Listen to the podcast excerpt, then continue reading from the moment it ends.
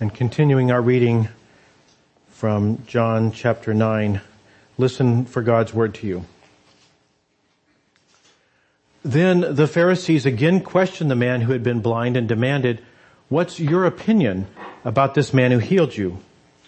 The man replied, I think he must be a prophet. The Jewish leaders still refused to believe the man who had been blind, had been blind and could now see.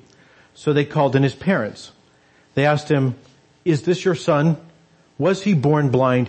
If so, how can he now see? His parents replied, we know this is our son and that he was born blind, but we don't know how he can see or who healed him. Ask him. He is old enough to speak for himself. His parents said this because they were afraid of the Jewish leaders who had announced that anyone saying Jesus was the Messiah would be expelled from the synagogue. That's why they said, he is old enough, ask him. So for the second time, they called in the man who had been blind and told him, God should get the glory for this, for we, because we know this man Jesus is a sinner. I don't know whether he's a sinner, the man replied, but I know this. I was blind and now I can see. But what did he do? They asked. How did he heal you? Look, the man exclaimed, I told you once. Didn't you listen? Why do you want to hear it again? Do you want to become his disciples too? They cursed him and they said, you are his disciple, but we are disciples of Moses. We know God spoke to Moses, but we don't even know where this man comes from. Why? That's very strange, the man replied. He healed my eyes, and yet you don't know where he came from. We know that God doesn't listen to sinners, but he is ready to hear those who worship in him and do his will. Ever since the world began, no one has been able to open the eyes of a man who was born blind.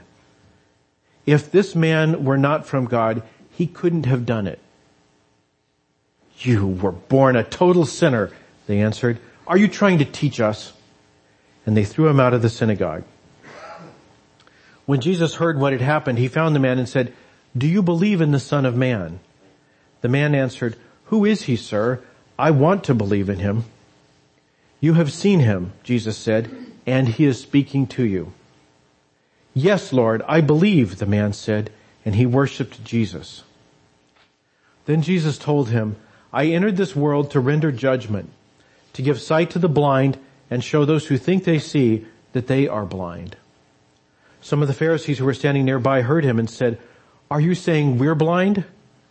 If you were blind, you wouldn't be guilty, Jesus replied, but you remain guilty because you claim you can see. This is the word of the Lord. Thanks be to God.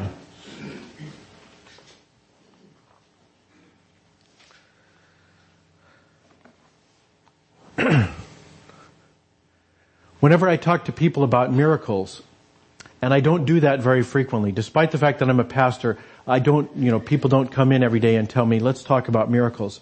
But when I do talk about miracles, it seems like I mostly get three questions. The first question I get is, do they happen? Or sometimes do they still happen? There's a theological debate, uh, particularly in the Reformed Church, which uh, we stand as part of, um, about whether miracles ceased at some point in the past and they no longer happen. So there's a theological debate about whether miracles happen at all. And of course, there is a, there is a debate. Many people, you know people like this who say, no, they never happen. That, that what, what we read about in the Bible was some kind of fanciful telling or maybe just outright fiction. So, so, uh, there is a debate about whether miracles, um, ever happened and whether they still happen. So that's one of the questions I get. The other two questions are related. The first one is, then why didn't it happen to me? When I was counting on God, how come I didn't get a miracle? I needed a miracle. The, the situation was desperate. The person I cared about was in dire straits. I needed a miracle and it didn't happen. That's the first question. Of course, the flip side of that question is, why did it happen to me and not to someone else? Why did I survive the accident, but not the others? People ask these questions about miracles. And so what I wanted to do today is I wanted to look at this story from John's gospel because it has a lot to teach us about miracles. We have been looking at this uh, uh, gospel account, this this biography that John wrote about Jesus, and he tells us in today's reading about a miracle. It is it is a great miracle. One of the participants says that since the beginning of the world, no one has ever heard of a miracle like this. So it is a great miracle. And it is for John the sixth of the seven miracles that John recounts in his biography. John has told us, and we may remember he said that there were all kinds of things he could have told us about Jesus. He followed Jesus around for three years. He saw all kinds of things, but he has an opinionated account.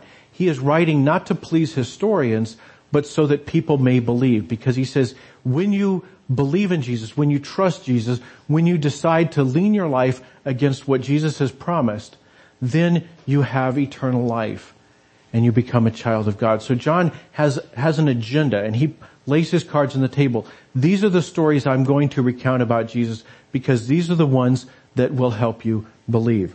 So he tells us this story about this miracle. And so what I want to do is I want to go through it. It's 41 verses. I'm going to try and go through it very quickly, but then we'll just uh, try. Um, but um, then I'm going to um, discuss it as, as much as we can and see what it teaches us about uh, miracles. Um, I realize you don't have it in front of you, um, uh, so you don't have it in front of you. Um, you can bring a Bible to church like I do. If you want to use the Pew Bible, it's a different translation, but you, they're pretty similar. If you'd like to follow along in the Pew Bible, it's on page 102 in the back section. But you will notice it's a slightly different translation. So.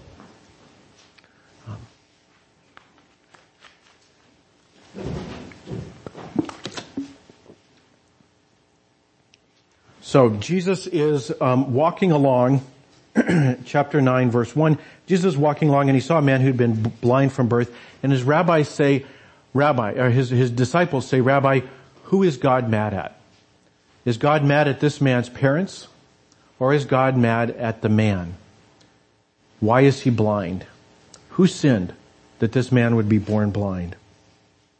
And Jesus says, it was not because of his sin or his parents' sin, Jesus answered. This happened so the power of God could be seen in him. So that people would witness God's power in the world in a way that they could realize that God loves them, that God is not punishing people, but God actually loves them. So he says this, the purpose for this is so that God can show his power.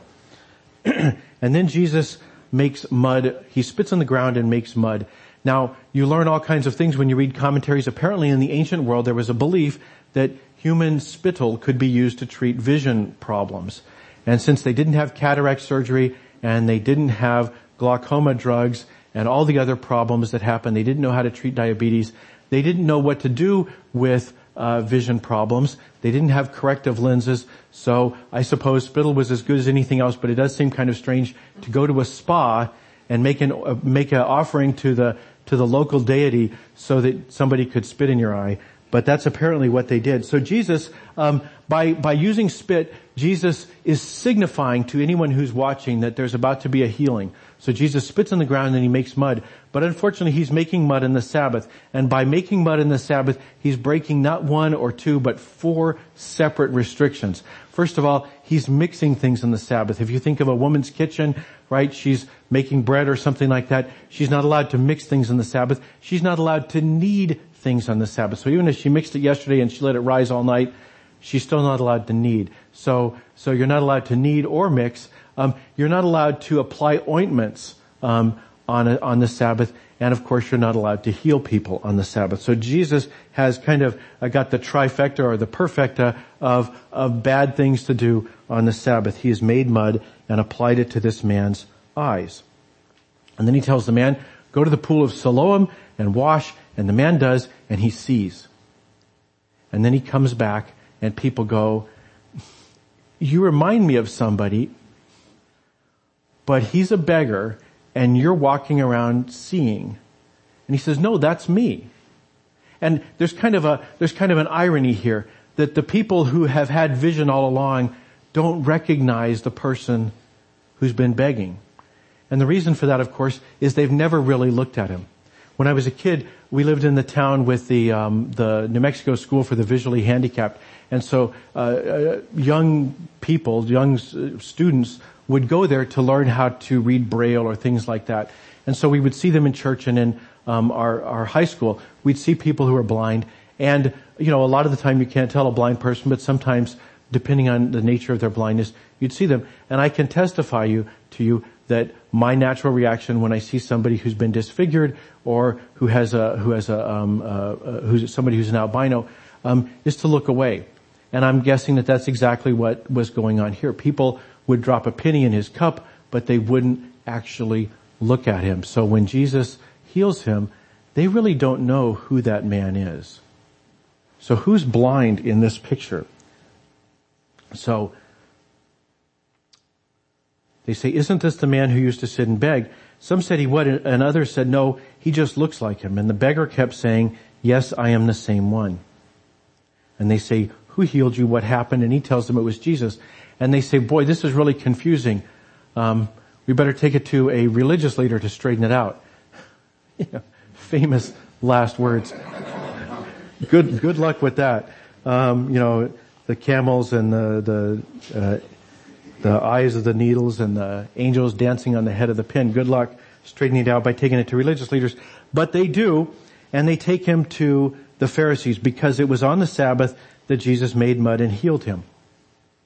Now one of the things that's interesting about John's um, biography of Jesus is he does what we do. He speaks in the present tense a lot, even though we know it's the past tense. We do this all the time. You're talking to somebody about something that happened at work and you say, so then I, I walked up to the copier and it started spitting out paper, right? And then you say, and then my boss comes in and my boss asks me what's going, we, we've switched from the past tense to the present tense just as a conversational uh, thing we do. And John does it too. So we never know exactly, is John talking about something that's happening right at the moment, or is he talking about something that's part of his story? So sometimes it can be a little puzzling because John's a human and he writes the way we talk.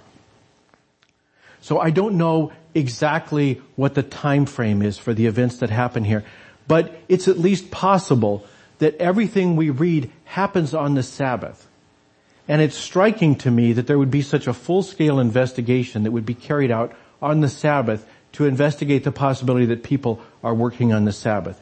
But that seems to be that seems to be what, what happens. So they name a special counsel and he uh, sends out some subpoenas and uh, they bring them in and they get testimony. So they start with the, the man who had been born blind. And they say, what happened. They ask him for facts. They say, tell us the facts of the case.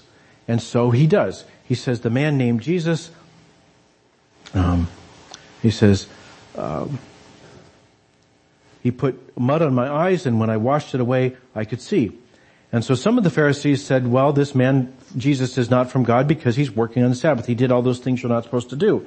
Others said, yeah, but how could an ordinary sinner do such miraculous signs? So there was a deep division among them. The Pharisees say, here's the problem. When the map and the terrain disagree, you're supposed to trust the terrain. But I don't like this terrain. The terrain is you are a man who is born blind and now you see. That's the terrain. It's unarguable. But my map, the map in my mind says that this can't happen. And I really, really like my map. And I really, really don't like this terrain. And so they say, they say, well, let's ask him some more questions. And so they do. And this time, instead of asking him for the facts, they ask him for an evaluation. They ask him for his opinion. You tell us not, not what happened. Tell us what kind of person it was who, who did this to you. What's, I want to find out whose side you're on. Are you like me? Do you disagree with the, the terrain? Are you with me on the same page of my map? And the man says, no, I think he must be a prophet. And so the Jewish uh, leaders uh, still refused to believe that the man had been born blind and could now see. That's a solution. Maybe he was never blind. Maybe he's been faking it. So they call in his parents and say, has your son been faking it for all these years? And they say, they say, well, he is, he is our son and he was born blind, But as for the other, this conversation is toxic and I can only see bad things coming from me participating any further, so I'm about to plead the fifth. On advice of counsel, he is of age. You ask him.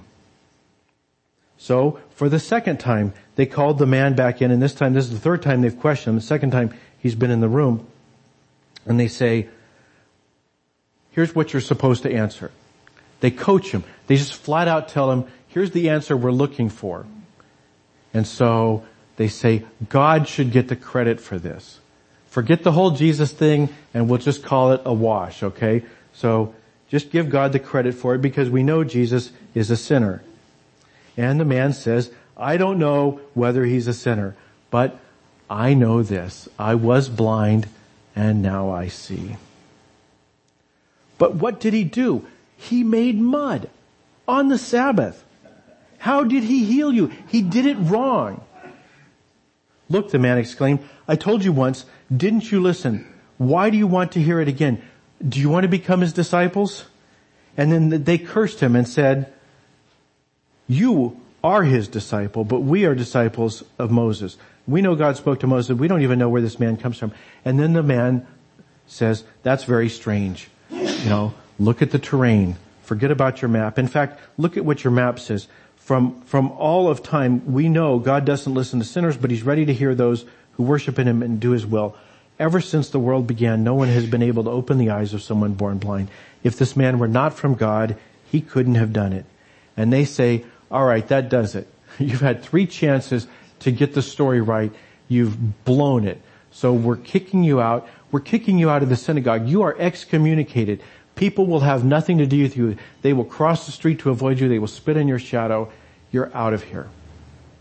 And so they do. And then Jesus heard what had happened. He found the man and said, do you believe in the son of man? He says, who is he? I want to believe in him. And Jesus says, you have seen him. And he's talking to you now. So he says, yes, Lord, I believe. And he worships Jesus. And Jesus has this little comment about, you were never blind the way some people are blind. He says, I entered this world to render judgment, to give sight to the blind and show those who think they see that they are blind. Some disciples, some Pharisees who were standing nearby said, are you saying we're blind? And Jesus says, if you were blind, you wouldn't be guilty, but you remain guilty because you claim you can see. So, Jesus performs this miracle and all throughout the story of the miracle, we see there's this problem with seeing. Who's seeing the facts? Who's seeing things the way they really are?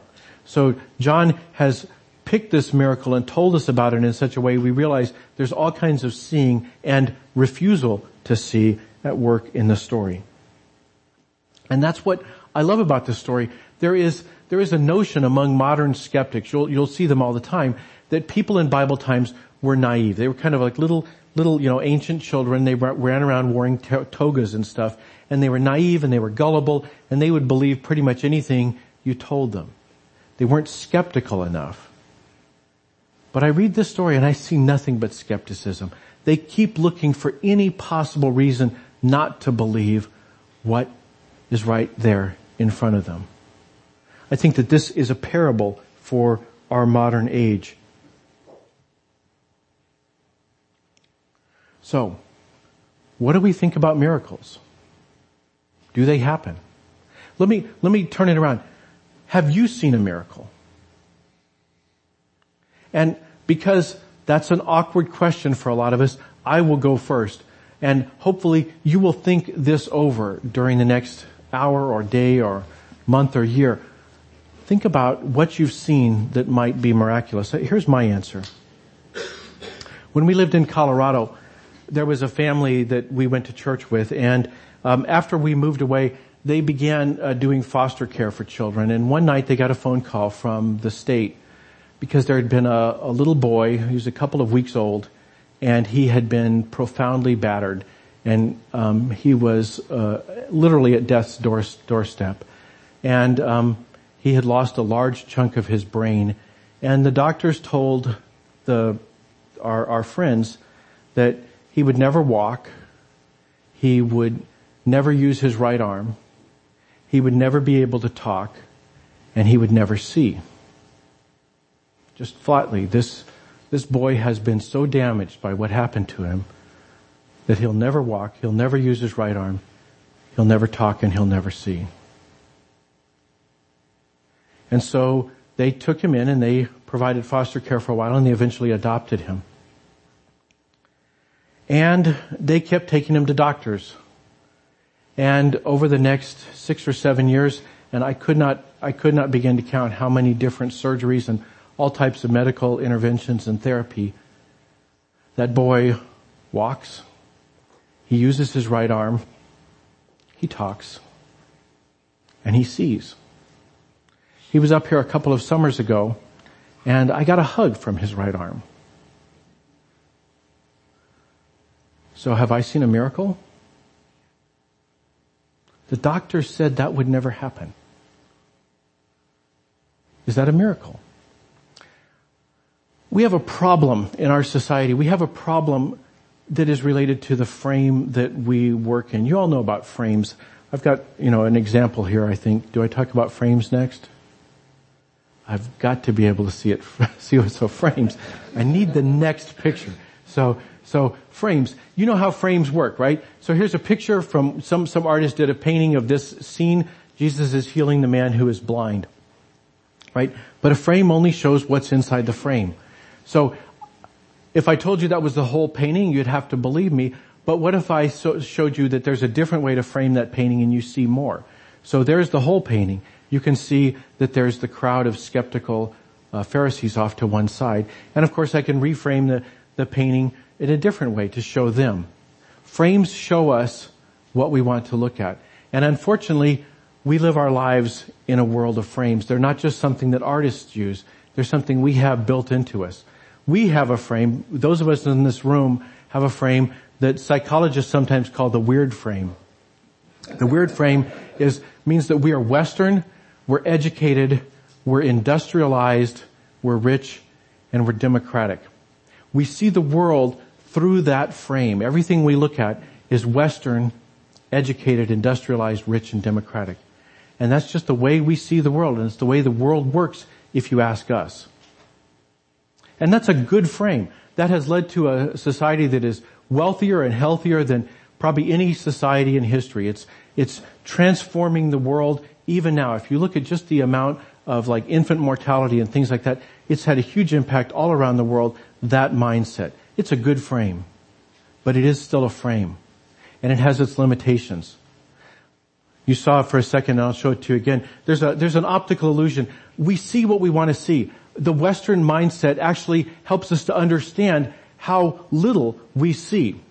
This is a famous optical illusion. It was invented or discovered about a about a hundred years ago by a German uh, psychologist, uh, Herr Muller. I forget his first name. Herr Muller Lyer. Um, and you might have seen this before. Are those two horizontal lines the same length?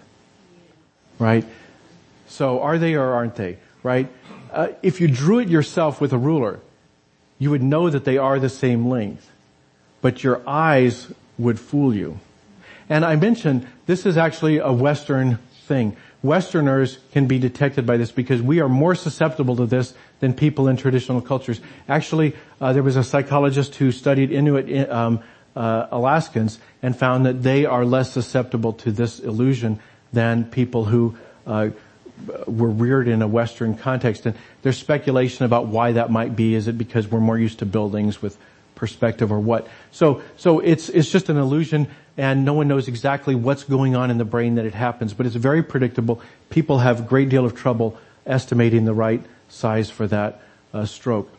But this is just one example. It's not just at the level of vision, it's at the level of perception. I'm going to show you, uh, there, there's a lot of, there's a lot of psychological literature on how bad we are at seeing things. There's, there's, uh, people talk about motivated cognition and, uh, uh uh, cognitive bias and, and affective priming and all those cool things like this. I want to show you one because if the technology works, uh, you'll see an example of something. So she's going to go to this now. So full screen please and then try and launch it. So, I know we can do cool things today. so, all right. I'll be quiet.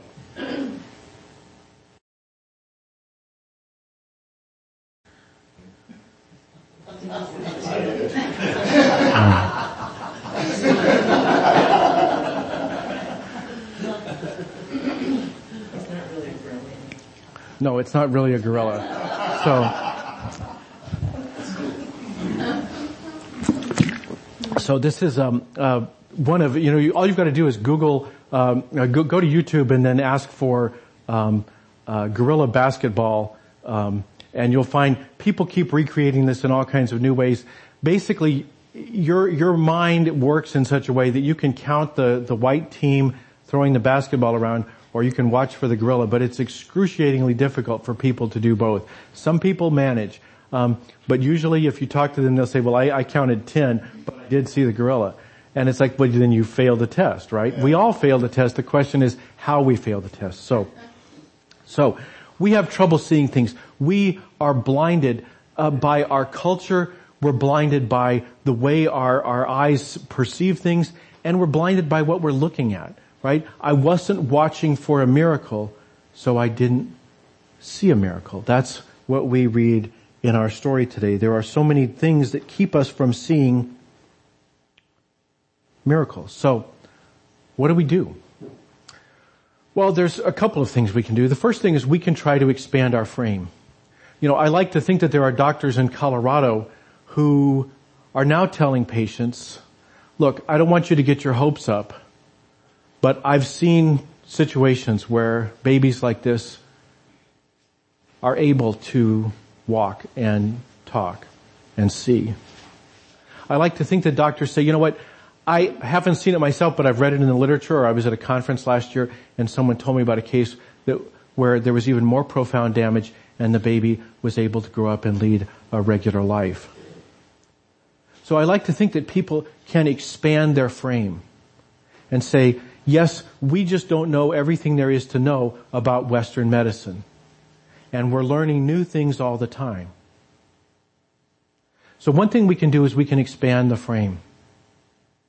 But ultimately, what we can do is we can recognize if the world is a painting, if the world is a work of art, we will never see the artist we can't make a frame so big that it includes the artist.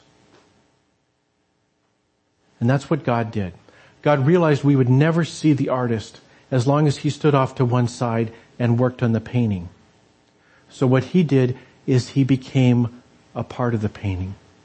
In Jesus Christ, he entered the painting and said, I want you to see the power of God at work here in this world because he's out there and you can't make your frame big enough to see him. But he's there. And he doesn't hate you. And bad things don't happen because he wants to punish you. What he wants you to know is you can have access to his power. His power to save, his power to teach us Western medicine, to help us understand that we don't know everything there is to know.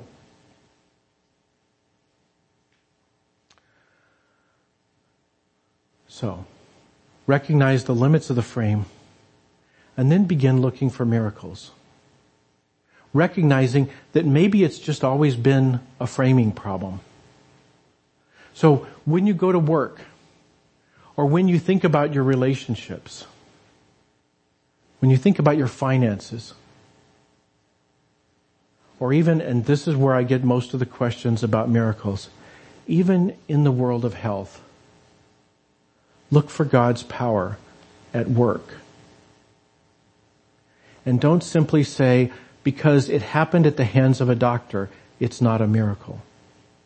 Jesus made mud. People expected a doctor in those age, in, in that age, to use spit. When Jesus performed the miracle at the beginning of John's gospel where he transforms water to wine, he didn't transform nothing to wine. Jesus worked within the frame to do something that pointed to what God is always ready to do. So look for miracles. Look for miracles at work, in relationships, in your health, in your finances. Look for a miracle. And finally, I was at a conference a couple of years ago and I heard Rick Warren say this line that has stuck with me. He said, kind of playing off the Western mindset that we're so susceptible to. He said, You know, one thing I've observed in my years as a pastor, when God's people start to pray, coincidences start to happen. And he was joking because ultimately you can never perform a miracle so amazing that people can't explain it away as a coincidence. And he said, that's okay. You have a friend who is not a believer and will never believe and in fact is so skeptical that like the Jewish leaders in our story today, will never be convinced. That's fine. Pray that they have a coincidence. Say, you know what? I know they're really concerned about their health, so I'm going to pray that they have a coincidence. Because when God's people start to pray, coincidences start happening. Do miracles happen? I think it depends what you look for. Let's pray. Heavenly Father, we thank you for this story from Jesus, the story of Jesus' work in the world that points to your saving and loving hand. Lord, give us eyes so that we can see like this man born blind did and not like his neighbors and not like the Jewish leaders. Give us eyes that truly see you at work in the world. We pray it to Christ our Lord. Amen.